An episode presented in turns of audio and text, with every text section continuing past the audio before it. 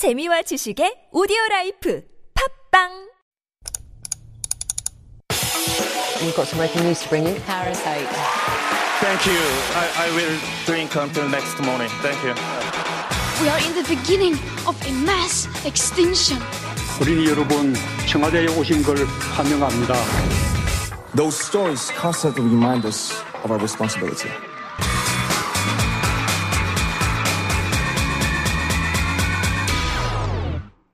It is time for All a Buzz and time to take a deep dive into one of the week's hottest issues with some expert commentary and analysis by Dr. David Tizzard in a very Christmassy and festive sweater today. Good morning, David. Good morning, Seung-yeon, and good morning to those listening.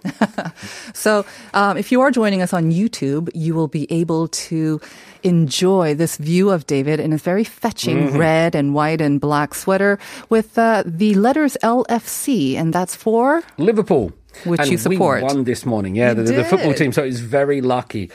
I wear a Christmas jumper every year. Mm-hmm. And last year, I had one that had a little bell on it. So I sounded like a cat. Do you remember that? I do actually remember that. So I was walking around, dingle, dingle, dingle. So this time I've got a football-themed one. But yeah, it is the season of terrible jumpers. And this is my Christmas jumper. It seems to be a Christmassy thing for England in particular. I see it all over like movies. And it's a tradition of gifting yourselves. Or you don't buy these yourself, do you, really? Well, I think you're correct. If you watch things like Notting Hill or Four Weddings and a Funeral, you'll definitely see the gentlemen, the fellas sitting around in these terrible jumpers. It's just something that we do because we have terrible fashion anyway. So it's a good excuse, I think, Christmas to let it all out. You don't have to be embarrassed. That's the one day. Yeah, absolutely. But I have to say, that sweater is really nice. And you look very good in it as well. Matches my rosy complexion. Yeah, it does. All right. And the other question I wanted to ask is whether you'd actually taken part in plogging, because I know you are an avid runner. Yeah. But I hear maybe not. Plogging anyways? This is the first I've heard of it. Really? And I do support it. Maybe I'm going to start because of you, because of this show and what I've heard. I might start doing it. At the moment, I must confess I'm on the treadmill because it's very cold out. Well, baby, it's cold outside. But in Gangwon-do, I'm sure it's even colder, right? Seoul feels colder, strangely. Okay. I'm not sure why, but it does maybe wind chill. But I think I'm going to start. I do like to keep things clean and do my part for the community. So plogging, you say? Plogging. So you have to carry around some sort of, I guess, like a plastic bag, and so you can alternate with your right hand and your left hand, so you're kind of doing some stretches at the same time that you're running as well. I can see you're dreaming about being ambidextrous all of a sudden after this. No. You tell us how it feels like. Yeah. Okay. All right, let's talk about today's issue, Snowdrop. It had been highly anticipated, I think, because of the two leads. Very, very beautiful and handsome Jung Hae-in and Jisoo of Blackpink, right? We're talking about Snowdrop? Everybody's been talking about the highly anticipated drama because of the stars and also perhaps because of the subject matter and what's going on. And it's finally out. And I must say that I watched the first episode last night in preparation for this show. And it's a K-drama. It's exactly what you would expect from a K-drama. It has fantastic characters. It has these beautiful stars. You can already see the love relationship blossoming from so early on. And so, in a parallel universe, this could be the next big Hallyu product. This could be the next thing because it also has this crossover effect. And we haven't really seen this as much yet in Squid Game or Parasite or Hellbound. And by crossover effect, I mean when, let's say, a K-pop star then goes into a movie or then goes into a drama. And so this is bringing a couple of really huge elements together. Right. And it should be huge. I think they've done it to a certain degree before as well. I mean, because all of these, lots of entertainers, whether they start out in music or film, they will cross over because they are kind of multi-talented. But I think what's unique with this one, like you mentioned, is that it's from the biggest, probably one of the biggest girl groups in the world. Yep. And Jisoo, of course, from Blackpink is that person. So you've got the huge following of Blackpink, again, be rooting for her and rooting for this drama to succeed. Yeah. So in that respect, the scale of the crossover, I think, it may be unprecedented, definitely. Absolutely. And because there has been crossover in the past, but not to this extent. And also that means it's highly anticipated not just domestically here in Korea, but there's this huge international expectation. Mm-hmm. And I've seen and observed it on Twitter and social media over the last couple of months. Mm-hmm. And fans are very passionate about the people that they support. And whether it's their birthday or a comedy single, whatever they're putting out, these fans will support the idols and the artists that mm-hmm. they love. And so there's just domestic expectation and international expectation. Right. And obviously today we're focusing on the domestic reaction mm-hmm. or the controversy, because it's really not about overseas fans, right? I mean, I don't know what the response has been after just, what, one or two episodes that's been out since the weekend? Yeah, two episodes thus far. Okay. So I watched one of them, and it's... If you remember Crash Landing on You, 사랑이 불시작, which was huge. And it got still huge, yeah. I still think, huge in terms of viewer ratings. Mm-hmm. I didn't finish it, but I watched sort of 5-6 episodes, and I thought it was fantastic to watch. It was easy on the eye.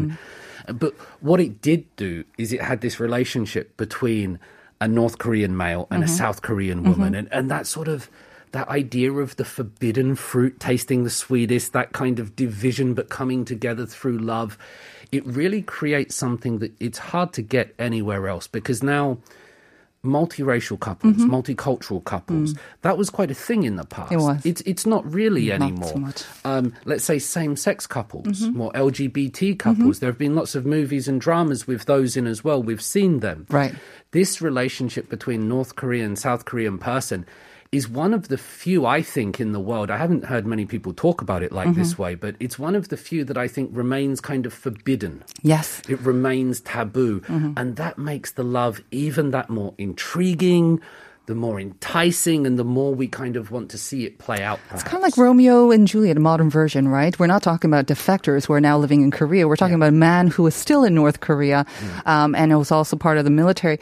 And I don't remember a lot of controversy about it being accurate, you know, description or portrayal of a North Korean society or North Korean soldiers are like. I don't remember hearing any controversy for Crash Landing on You. There was a little... There were elements of it. Okay. I think this is just a case of social media is getting bigger.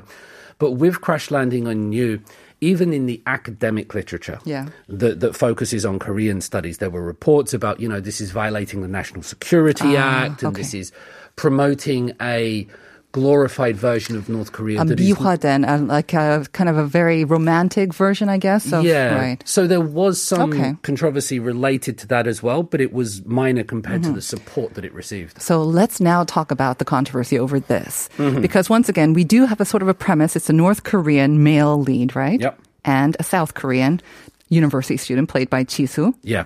So the premise of this one, which differs from Crash Landing, that one took place in North Korea primarily. Mm-hmm. This one takes place in South Korea, and it takes place sort of in 1987. It takes place during the democracy movement. It takes place in the build-up to a fictitious presidential election that's coming up. So I think if you were going to set a relationship between a North Korean man and a South Korean woman in South Korea, and you were thinking, when would be an interesting time to have that? Well, back then during the democracy movement seems the tensest. It seems, you know, with all the laws, with the Cold War perhaps still raging on during that time. So it's taking place in that backdrop. And in the first episode, you do see the military police out in the streets trying to quell dissent and protesters. You see the tear gas flying. One of the students in Jisoo's dormitory, because she stays in a girl's dorm, and they have to recite and chant the rules of their dorm, which includes no breaking curfew and no protesting. And one of the students has a book on the merits or the advantages of socialism. So it's all taking place in this environment. And then there's a North Korean spy, a North Korean man in amongst this. Right. And the controversy, like you say, the setting is kind of the military movement and the pro-democracy movement that actually did take place in real life. Yep.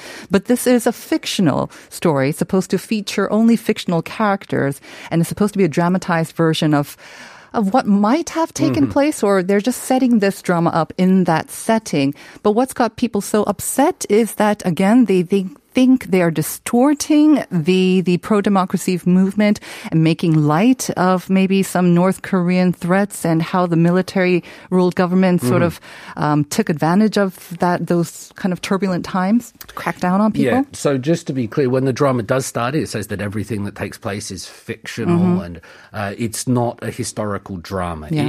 It's they do mention that in the very beginning, right? Yeah, but it does have that disclaimer. So it's not pretending to be history. It's art in that sense. Some people have found it very upsetting because they believe that it insinuates that the democracy movement involved North Korean people, and that there were always those rumors that the sort of the people striving for democracy or rising up against the government were doing so because they had been told to by North Korean.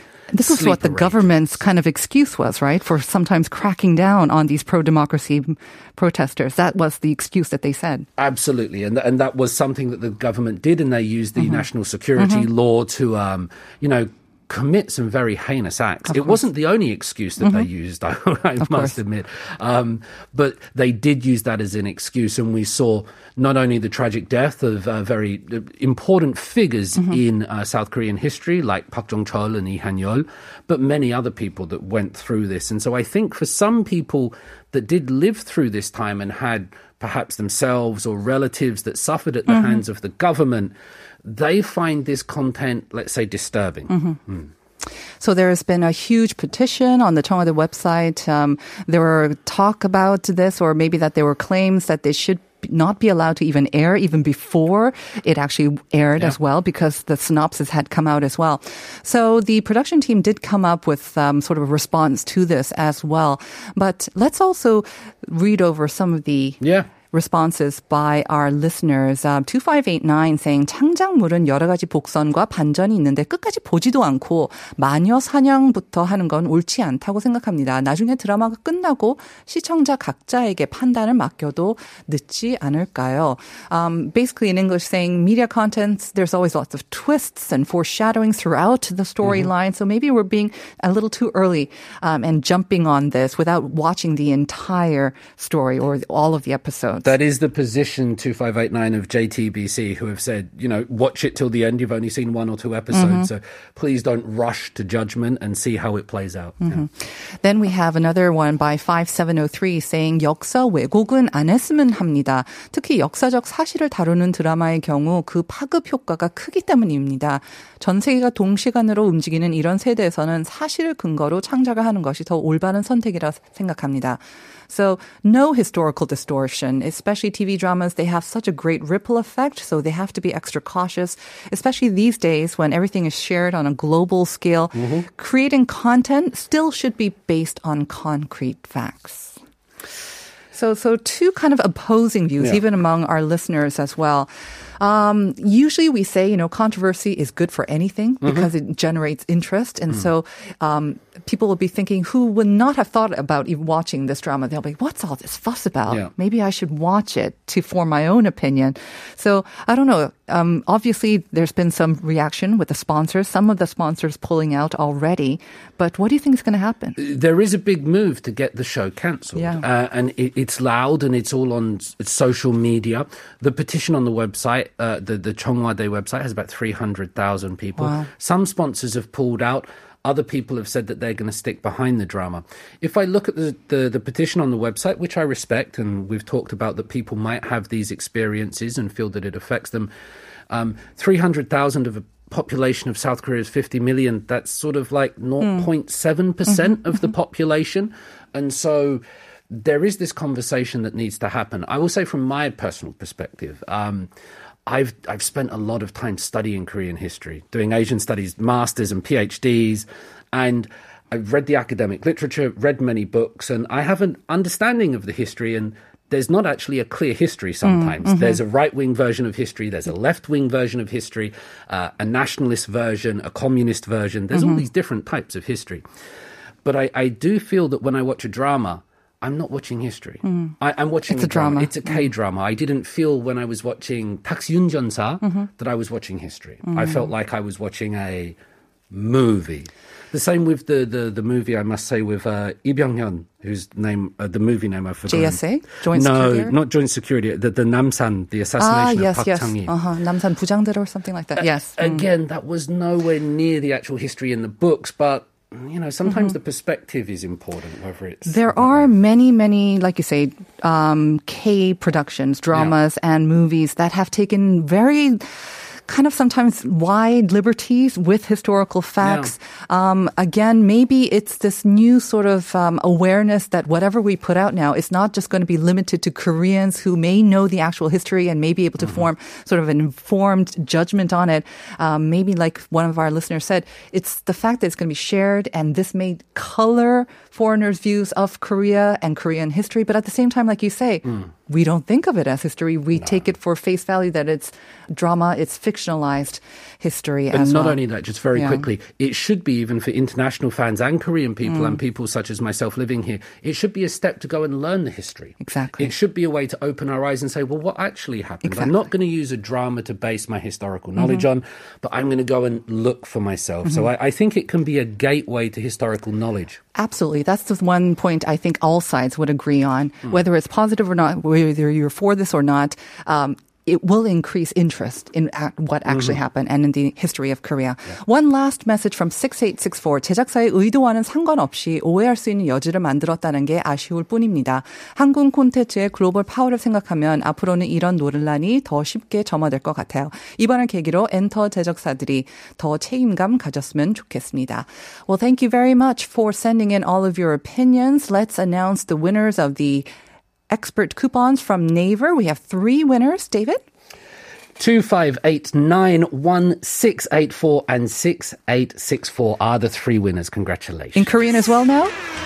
2589, 1684, 6864. 축하드립니다. 참 잘했습니다. 축하드립니다. And we are going to hand it over to Uncoded now, so stay tuned for that. As always, David, thank you very much. Merry Christmas. Let's say goodbye with Dean Crush and Jeff Burnatz, What to Do. Have a great day, everyone. See you tomorrow at 9 for more Life Abroad.